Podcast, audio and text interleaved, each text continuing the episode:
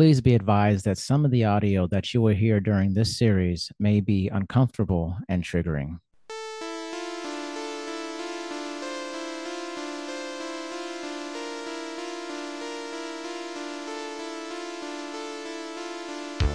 I'll tell you who I am. As to whether or not you believe who I am or not is up to you. When you call Jesus, really you have called me. I'm a convict. I'm an outlaw. I'm a rebel. I'm not a Sunday school teacher. In the shadows of cult leaders, it's not uncommon to find children. Dozens have been housed at the Koresh compound in Texas. Cults generally want the members to be working a lot. They want them to be slaving away and, and doing all kinds of things. So, so kids get in the way. So cults will tend to shove kids in the background. They're, they're an inconvenience.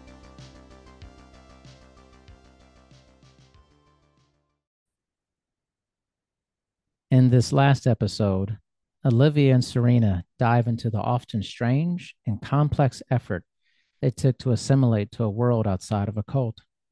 As you will hear, it is mostly a very alien experience and one that many of us will never realize in our lives. So I moved to Austin because my older sister lived here and she was the only person I knew outside of the group. Transitioning out of the, the family, you kind of just had to figure out where you knew someone uh, so that they could help you to integrate into society because it was just no easy task. I mean, we had no training about how to get a lease somewhere. Of course, we had no credit, we had no financial backing. So it's like liter- literally coming in to be a citizen of the world for the first time. So fortunately, my sister had left uh, previously. She was a single mom. She had spent time uh, living in her car while her daughter, her two year old daughter, stayed at a friend's place. So she lived out of her car for a month so she could make enough money to get them an apartment. So she had stuff kind of set up by the time I got to Austin, which was really fortunate for me. One of my best friends helped me to get a job as a waitress. So that was helpful. And then just kind of figuring out, but I had already had this whole spiritual experience happen when I was uh, rejoining the group. And so the last thing on earth that I wanted to do was just integrate into what we call the system because I didn't, you know, I, I wanted to be of service to people and I didn't know how to do that outside of the group. So I was very hesitant to sign a contract uh, for an apartment. Back then, you had to sign contracts to get a cell phone. And each time I signed my name on the dotted line, it was like, oh, I was selling a piece of my soul. That's how it felt. I was like, oh, God, I'll be stuck here forever. So I decided to give it one, ma- uh, one last shot. I went to Nepal and India and I stayed working in a, a couple homes there um, to see if maybe things were different on that side of the world. And I realized uh, the commitment I was going to have to make. And I just decided I would come back to the US and go to school. And so that's what I did. I started studying psychology. I, received financial aid, which was very helpful, um, and was working as a waitress. And I loved school, it was wonderful. Um, I experienced some more sexual trauma from somebody who had previously been in the group. Uh, one, late one night, we had all been drinking and again, like experienced rape. And it was a really, really hard thing because I had lived with his family in Guatemala and had been very close to them and was stuck be, stuck between um, knowing if I should prosecute or not prosecute because I knew him. And so there was a lot of guilt and shame. Ended up not prosecuting and then just tried to like continue to live my life as best as I could. But all of the trauma that I had playing in the background led me towards chaos. So I had a friend introduce me to ecstasy and then things just started going like downhill. I started partying a lot. I started skipping classes, started living in confusion. I tried to kill myself in a moment of panic one night in front of my little sister who was 16. She had left to join me. So I was also her parental guardian. Um, very smart, started nursing school when she was 16 after just leaving the group. So I was taking care of her, I was responsible for her, but also just totally lost and um, was going through some really nightmare situations.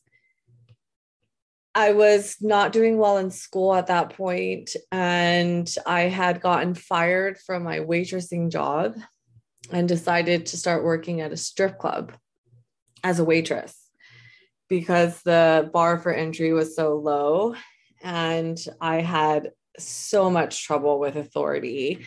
I was a huge insubordinate anywhere I went, which is just another sign of trauma. I didn't know any of these things. I just knew I was so full of dysfunction in every possible category. And I just didn't fit in. And so I would drink a lot. I'd get wasted. I'd wake up next to guys that I didn't know and just look at them and be like, okay, he's attractive. That's okay. Like, it's okay. We can get through this. Um, and then, in the height of all of this, my mom was diagnosed with stage four cancer. So she had left the group at this point and was living with our grandmother in Jacksonville, Florida, to take care of her. Uh, my grandma was 94. She had a bunch of health issues, and my mom wanted to be close to her. And later on, we found out that she knew she had a lump in her breast. And I think she wanted to be closer to family and maybe medical care if she needed it, but didn't tell anybody, didn't tell us until it had metastasized everywhere, broke her ribs, and she was in the hospital. And they were like, You have stage four cancer.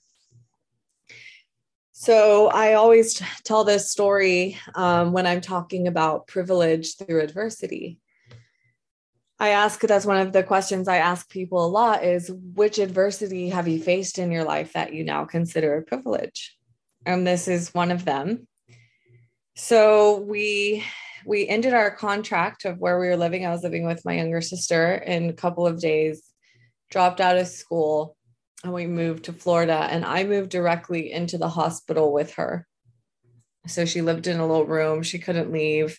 She was in really critical condition my little sister had a boyfriend, serious boyfriend at the time, and we decided that it would be best for her to transfer to the university there because she had a much more promising career. She was summa cum laude, and I wanted, I just wanted her to finish. And then my older sister had a daughter. So I was the one that was like available to take care of my mom full time. So after a few weeks, she was able to move back into my grandma's. And so my grandma being 94 with osteoporosis and all kinds of issues, um, I was tasked with taking care of both of them. And so it was like taking care of two newborn children almost. Like I couldn't leave the house for more than two hours. I had to bathe them, feed them. And I went from living this super social, knowing everyone in Austin, super party lifestyle of drugs and superficiality and just kind of a meaningless sort of situation, almost at my wits' end, because I had gotten so far out of alignment with this experience that I'd had when I was 16 of, of like finding purpose and meaning and I was just so like confused and lost to getting into this caretaking role with no friends, no one to talk to in Jacksonville, Florida is just like the worst place ever. I was so depressed.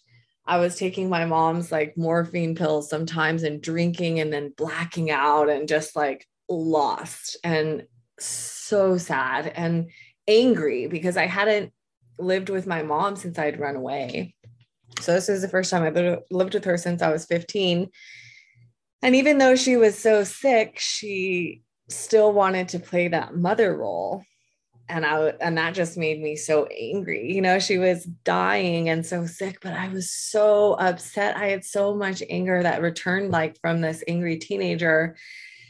So it was such a hard situation. And one day my friend from Austin, she sent me this five minute YouTube video.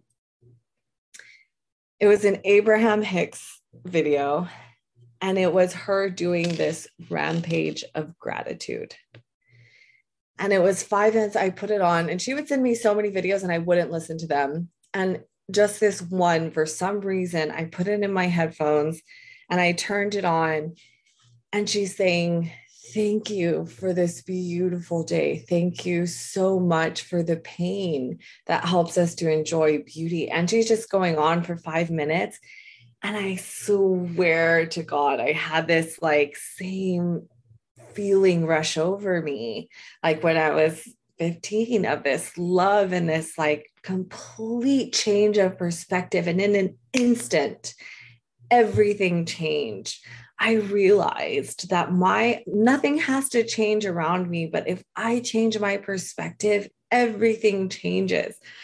So I started waking up every morning full of gratitude. I spent two hours listening to videos that were inspiring and motivational, and I started meditating and I'd be like joyfully cooking for my mom and and my grandma whereas before like it was such a horrible chore I didn't want to do it and my mom started to get better because she was so worried about me and how unhappy I was. And because I was like smiling and playing music, and it was just complete, I had a completely different energy, a psychic change.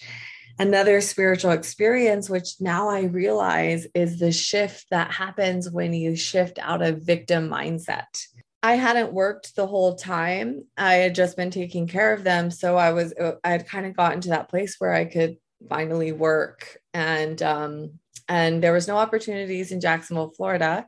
So I decided to move to Houston and my mom moved in with my older sister because she was pretty self-sufficient at that point.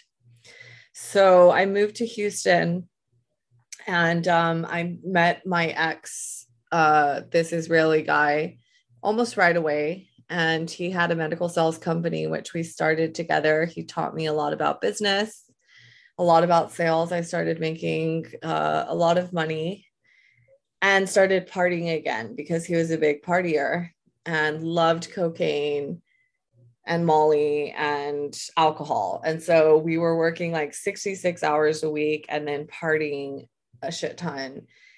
And he um he was very abusive physically and emotionally. So I experienced a lot of physical abuse, um, getting pulled by, dragged by my hair across the carpet. And I snore. So he would wake me up by punching me or kicking me off the bed.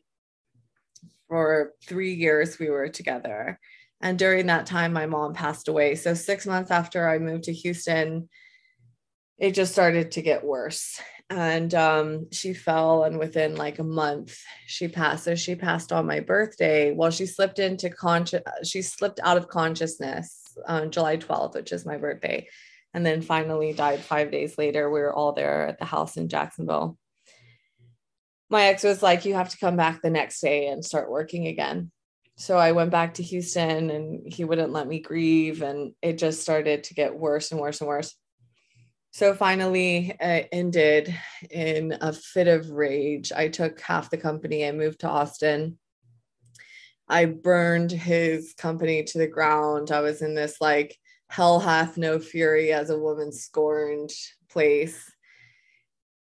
And just driven by like anger and grief that I didn't know I had stored in me. And I just um, took half the employees and I started working in this medical sales company by myself.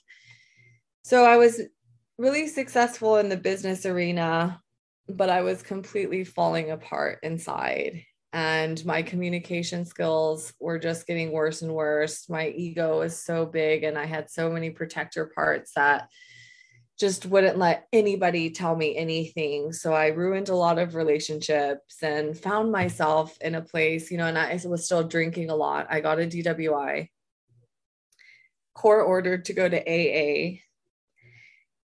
I went to AA and I was like, this is awesome. This is this is the problem. This has been my problem. I have a disease.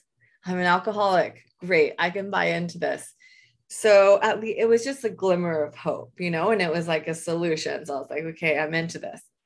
So I did the 12 step program. I got a sponsor. I uh, started doing the, the steps. And on step four, when you write out all your resentments and then you tell your sponsor, and they go over and they help you see your part in all of it. I had another shift. I was like, that's true. All these resentments I've had, I'm the one who like started it in the first place. Like I played such a huge role in all of this. The resentments washed away. I stepped into this place of power and my relationships with people started to change. So I was sober for about two years.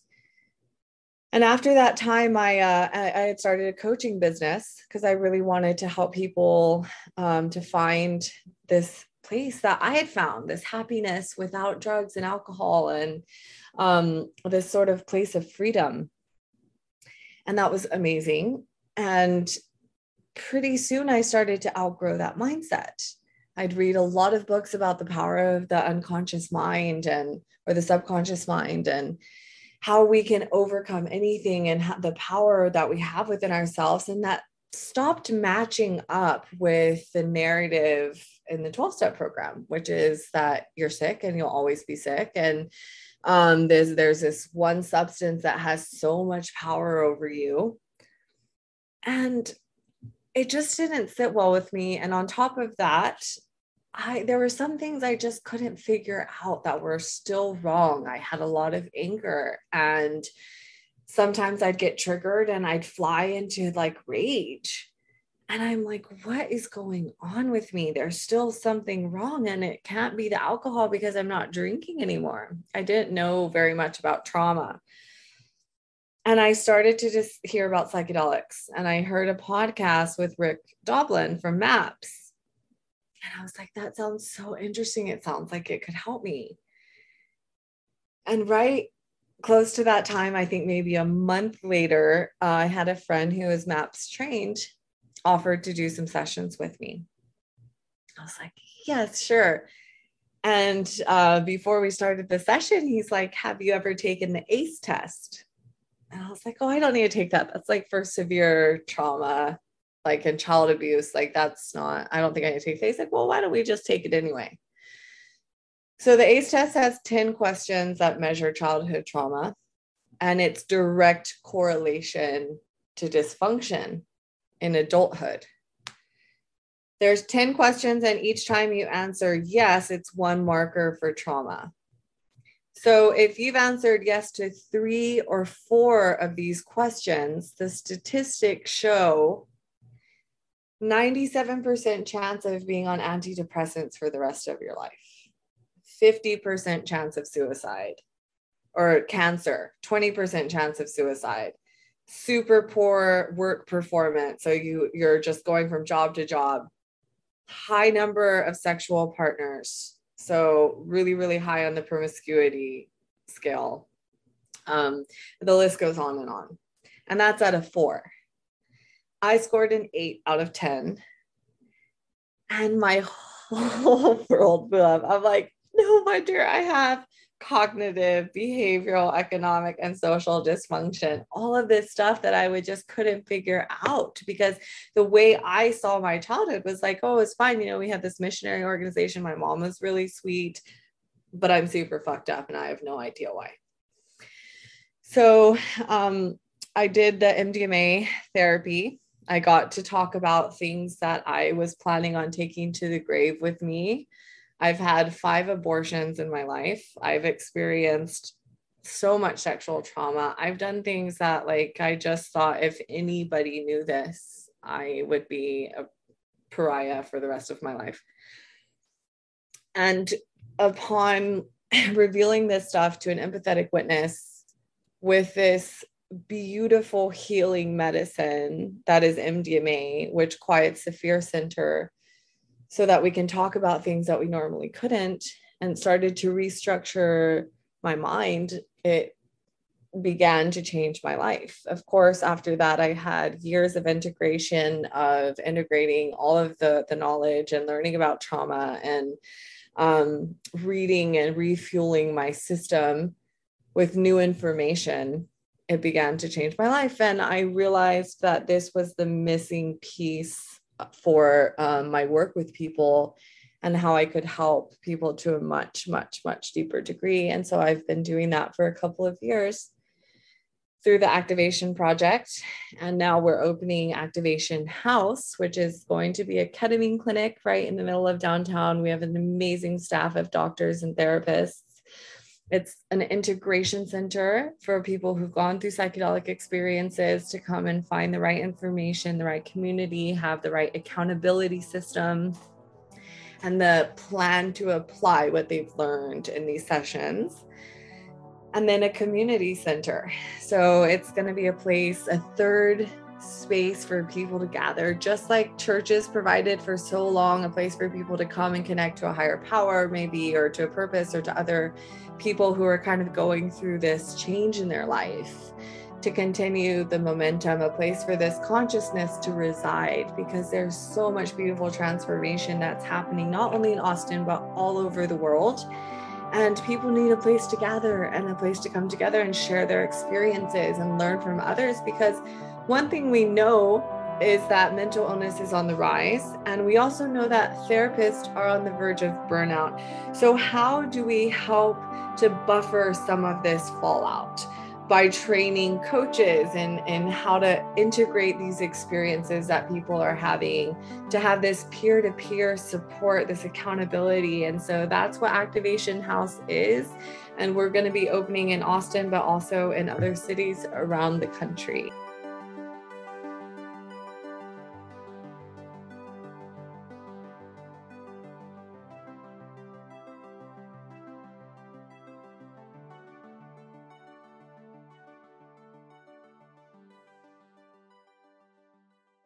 So at 18, I go from rules, um, sexual abuse, begging on streets to just dropped into the US, which was my country that I did not grow up in. I grew up in Japan, I grew up in Brazil, in Mexico, and Guatemala. I never been in the US except for two or three days to visit relatives in between our flight from Brazil to Mexico. That was it. Um, so I didn't like this country was not my country. To me, Brazil was my home. Um, so I didn't know. I had I didn't know what a bank account was. I didn't know how to get a job. I didn't know what a resume was. I didn't know what a credit card was. I didn't know anything. I didn't exist in the U.S. Um, which is exactly why I went and got my GED. So I would have some sort of record that I actually existed in this country.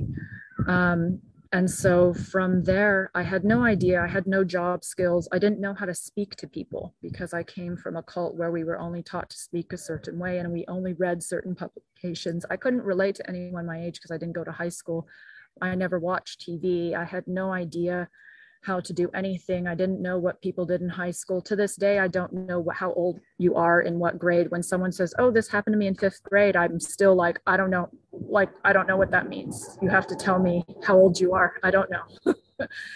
so, um, the best thing I could do, unfortunately and unfortunately, was to resort to what I was taught, the skills that I was taught in the cult, which was all based around sex and about and around your looks. So immediately I started working at a massage parlor, which which was um, kind of low key hiring girls who were not registered with the state. And I was able to make money that way, giving massage to dirty old men again. So I kind of went from being abused and molested with old men in the cult to now having to massage men. But in my mind, I was making money off of it, and it and now it was kind of up to me what I could allow and what I didn't. So I actually, even though it was disgusting for me, I was 18 and 19. Um, in a way, I had no choice. For one, I needed to get a car, I needed money, um, but also it made me be able to say no because in these situations when men were coming into these massage parlors where they had they knew there were these cute young girls massaging them, they would try to ask for extra favors. So it was, it, I knew it was up to me to start establishing boundaries for that. So it was a terrible experience, yes, but it also taught me that I was, I could say no um, to these men. And now, of course, my tip wouldn't be as big because I wasn't giving them extra favors, but it was, it was my choice to do that now. So slowly, I was able to get money to get a car. Um, and then I tried to get some other jobs being a waitress, you know, a bartender. I hated it. You know, I, I just, I really hated being a, a server. I have so much respect for those people because I walked out twice on day three of both those jobs. I couldn't stand it. And I just kept going back to, um, to the massaging because that was really all I knew. I started um, going to clubs and I started partying with a lot of people that I was meeting. I started doing a lot of drugs and got into the party scene in Houston, where we were basically partying every night and not sleeping on the weekend, taking drugs to to keep going until Sunday night, where we would just pass out and then wake up Monday and do work and do it all over again. Um, I became a stripper uh, at, in, in multiple clubs in Houston for about two and a half years. And again, I you know, resorted to things that I knew. All I was taught was that in growing up in the cult was that I was there for the men's pleasure and for the men's sexual desire. And they, and like, you just had to literally roll over and be like, thank you, you know, and you were supposed to submit and it was encouraged, you know, and just submit women, submit to your elders, women submit to your men. There's these things that were taught in the Bible. So I just was doing the same things that I knew how to make money. That was literally my only life skills and was knowing how to, how to make money in the in the outside world was massaging old men and stripping using my body for money. But that got me by. Um, and what jolted me out of that was that I got beat up outside of a strip club by other strippers.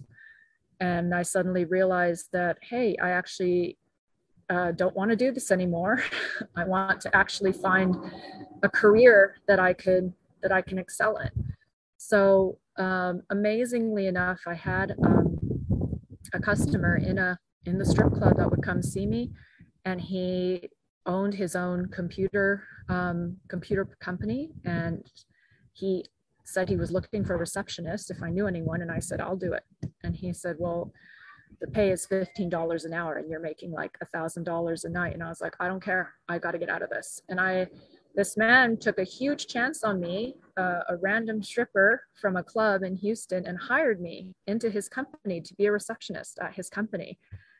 And I did it. And from there in his company, I actually worked my way up to regional manager um, of the of the company that I was that I worked with. He allowed me to set my own schedule so I could start going to classes at community college, so I would, could work towards my degree and um, yeah this man i i owe so much to him because he took me out of the strip club um, well i took myself out but he allowed me the opportunity to take to get out of the strip club and to actually start working in the corporate world and i still didn't have a degree i had nothing i just had my ged but i really wanted to get an education and to go to college so i was able to transfer after going to community college in Houston, I was able to transfer to Austin because I wanted to go to UT. And I worked for this company for 10 years as I went through community college and graduated at UT. Um, and then I moved on. By that time, I had I had uh, 10 years of work experience um, under my belt. With, and I, I started working at a at the corporate office job probably when I was about 24. So it was right on time when a normal kid would graduate college and start working at a normal job. So really, I didn't lose any professional job experience at all. By the time I graduated from UT, I got another job, a much higher paying job, like five months after graduation, and moved on in the IT field. And I've been on and off working in, in the IT field in Austin. Um, it's, it's now probably been like 14 years, apart from my side business as a trauma specialist that I work with others. So um, that's kind of how I managed to get from after the cult to where I am now.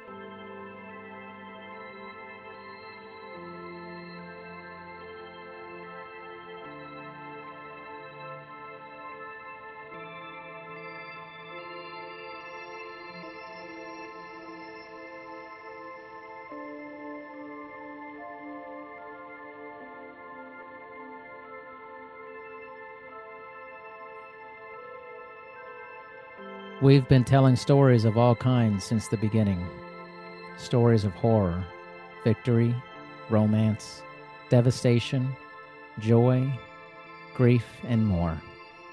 In this case, this will not be the last story anyone tells about surviving a cult. It may be in our nature as humans to continue to seek community, but then realize that not all communities have our best interests at heart. Heather ends our journey in this series by providing a powerful commentary about why people continue to be pulled into cults. I want to say, like, my first, um, like, for the amount of media coverage and I'm um, like flashing red light warnings about every kind of cult, it's shocking to me that people are still in cults. But it happens every single day. And like there we kind of joke about it, you know, because we all want to be a part of something. So it's like, okay, so if you put more than six people together in a room, is that a cult? You know, and label it something? Is that what makes it a cult? What is the dynamic that goes from being a good thing, being a group of people that are like minded, have the same ideas, um, and are living out even their own set of ideas? Whereas, you know, does it go from being called an institution or a church or spiritual practice? You know, I'm like, you could call yoga cult. You could call, you know, I'm like, well, then in that case, yeah, I'm like, I'm in a cult still.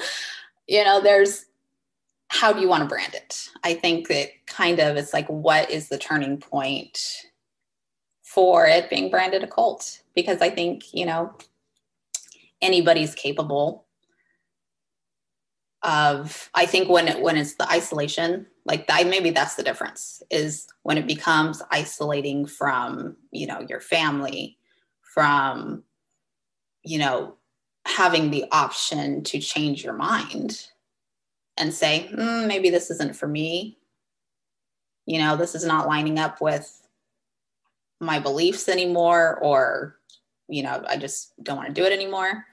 When it becomes a production to undo it or to change your mind i think that's when it's dangerous.